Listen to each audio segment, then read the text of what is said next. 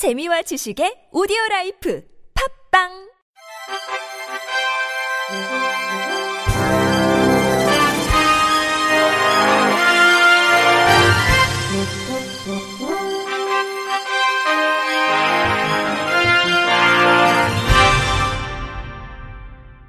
청취자 여러분 안녕하십니까? 10월 25일 수요일 KBRC 뉴스입니다. 서울시가 운영 중인 장애인 콜택시 437대 전부가 충돌 시 휠체어가 넘어지는 등 국제 안전 기준에 못 미치는 것으로 나타났습니다. 국회 국토교통위원회 소속 국민의당 최경환 의원은 장애인 콜택시 시험평가에서 휠체어 안전벨트 고정 장치가 부적정하다는 판정이 내려졌다며 오늘 서울시에 리콜 조치를 촉구했습니다. 최 의원은 교통안전공단 자동차 안전연구원에서 실시된 휠체어 탑승객 안전장치 시험평가 결과 차량 충돌 시 휠체어 이동량 기준 초과, 차량 내 충돌, 휠체어가 넘어지는 등 휠체어 탑승자의 안전에 적합하지 못한 것으로 나타났다고 지적했습니다. 서울시설공단의 장애인 콜택시는 그랜드 카니발과 그랜드 스타렉스 등을 이미 개조한 차량으로 현재 437대가 운행 중이며 하루 평균 탑승 인원은 3,654명입니다. 최 의원은 정확한 안전 기준 없이 개조가 진행되는 경우 사고 시 탑승자의 안전은 물론 보험사의 피해 보상과 관련해 분쟁이 발생할 가능성이 높다며 서울시와 국토부에 대책을 촉구했습니다.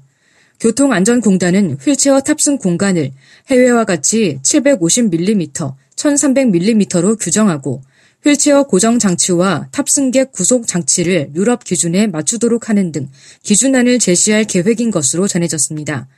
여기에 최 의원은 장애인 콜택시 운영기관인 서울시설공단이 부적정 사실을 파악하고도 한 달 넘게 별다른 조치를 취하지 않았다는 의혹도 제기했습니다.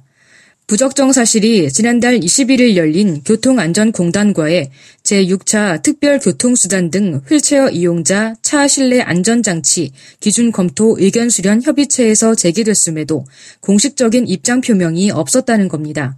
이에 최 의원은 장애인 단체가 장애인 콜택시의 고정장치, 차량 변형에 따른 문제점을 제기하고 개선을 요구하고 있으나 서울시는 안전에 큰 문제가 없다는 제작사 측의 입장만 대변하고 있다고 꼬집었습니다. 서울시가 시각장애인들에게 도움이 될 거라면서 5억 원을 들여서 특수 카메라를 사서 나눠줬습니다. 그런데 정작 이걸 써본 장애인들은 헛돈 썼다고 이야기합니다.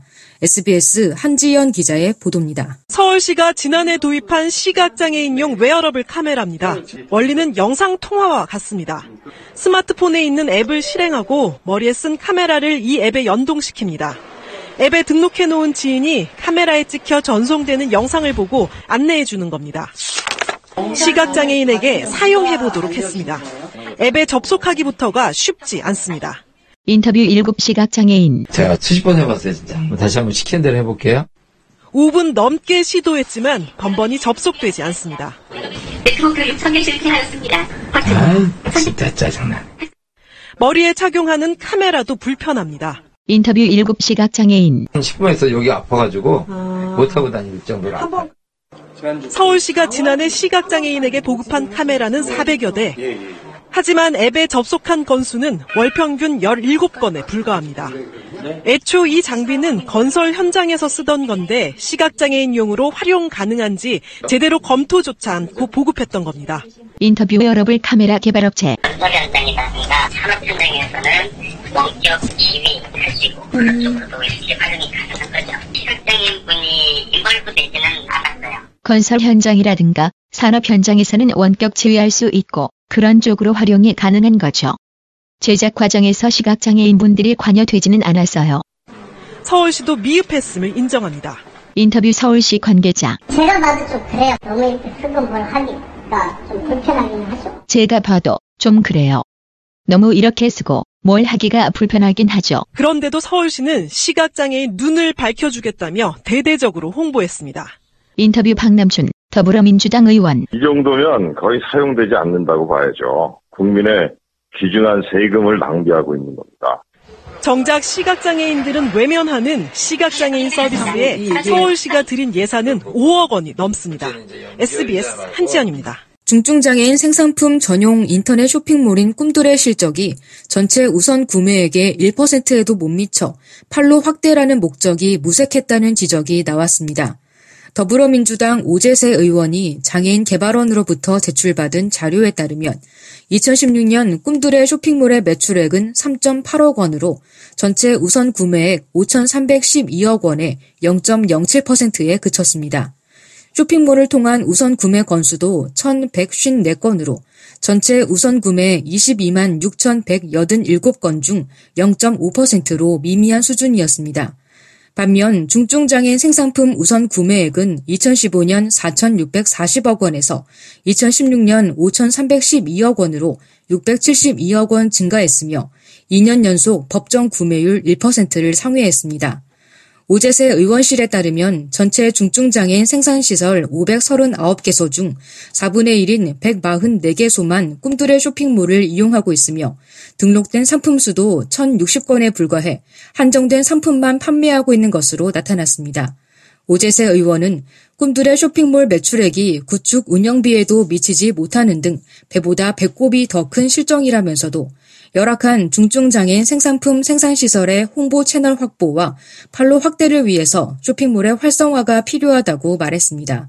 이어 오 의원은 신규로 지정되는 중증장애인 생산시설을 가입시켜 상품을 다양화하고 구매자의 특성에 맞춘 편의 기능을 강화하는 등의 업그레이드를 통해 중증장애인들에게 꿈을 주는 쇼핑몰이 돼야 한다고 강조했습니다. 제주시 월평동에 있는 제주 시각장애인 복지관을 방문하는 장애인들이 열악한 보행 환경으로 인해 교통사고 위험에 노출되고 있습니다. 월평마을 버스 정류장에서 복지관까지 700m 구간은 급커브가 많은 가운데 아라와 봉계를 오가는 차량들의 통행이 잦은 곳입니다. 그러나 복지관 앞 왕복 2차로에는 인도와 차도를 구분하는 경계석이 없고 차량들이 인도를 진입해도 막을 안전시설이 갖춰 있지 않았습니다. 폭 2m의 인도에는 시각장애인을 안전하게 유도할 점자 블록도 설치되지 않았고 시멘트 포장길로 방치돼 길을 건너는 장애인들은 불안에 떨고 있습니다. 시각장애인 55살 김모 씨는 보행 환경이 열악해 주위의 도움 없이는 길을 건널 수가 없다며 차량이 옆으로 쌩쌩 지나갈 때면 사고가 날까봐 항상 조심하고 있다고 말했습니다.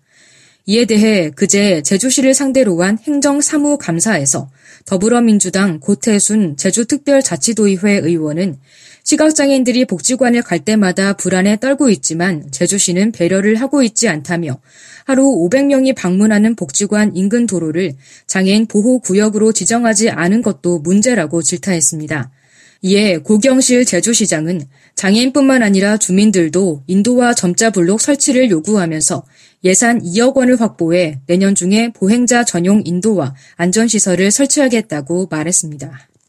울산과학기술원 유니스트가 개원 이후 처음으로 장애인 계약직 직원 3명에 대한 무기 계약직 전환 평가를 했지만 낮은 평가를 받아 장애인 직원이 모두 탈락했습니다. 해당 직원들은 장애인에 대한 부당한 차별이라고 반발하며 국가인권위원회에 진정을 제기해 인권위가 조사에 나섰습니다.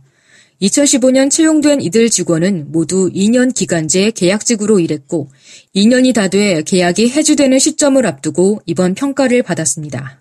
경기도 교육청이 장애인용 승강기 미설치 80개 학교에 180억 6천만 원을 지원한다고 밝혔습니다. 현재 도내 장애인용 승강기 설치율은 90%로 이번에 80개교를 지원하면 2층 건물과 건물 상황이 특수한 130개교가 미설치교로 남습니다. 도교육청은 미설치 학교에 대해 학교 건물 구조의 특수 상황을 기술적으로 검토한 뒤 예산을 확보할 계획입니다. 권오일 도교육청 특수교육과장은 학생들의 교육 활동에 불편함이 없도록 도내 모든 학교에 승강기 설치를 지원하겠다고 말했습니다.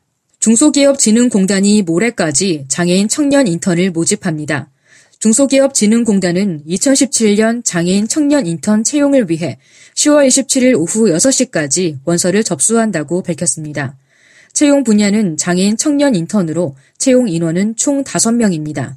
중진공은 사회 형평적 채용 실천을 위해 국가 유공자, 국민기초생활법에 해당하는 저소득층, 경상남도 소재 학교 졸업자를 우대에 채용할 계획입니다. 이번 전형은 능력 중심의 블라인드 채용 방식으로 입사 지원서에는 학력, 가족사항, 나이 등 인적사항을 기재하지 않으며 경험, 경력, 교육사항 등에 대해 자신의 능력을 기술하도록 개편했습니다. 끝으로 날씨입니다. 내일은 전국이 대체로 맑겠으나 오후에 가끔 구름 많겠습니다. 당분간 기온은 평년과 비슷하거나 조금 높겠으나 낮과 밤의 기온차가 크겠습니다. 내일 아침 최저 기온은 3도에서 13도, 낮 최고 기온은 18도에서 22도가 되겠습니다. 바다의 물결은 서해 앞바다에서 0.5m, 남해 앞바다 0.5m에서 1m, 동해 앞바다 0.5m에서 1.5m로 일겠습니다. 이상으로 10월 25일 수요일 KBRC 뉴스를 마칩니다. 지금까지 제작의 권순철, 진행의 홍가연이었습니다. 곧이어 장가영의 클래식 산책이 방송됩니다. 고맙습니다. KBRC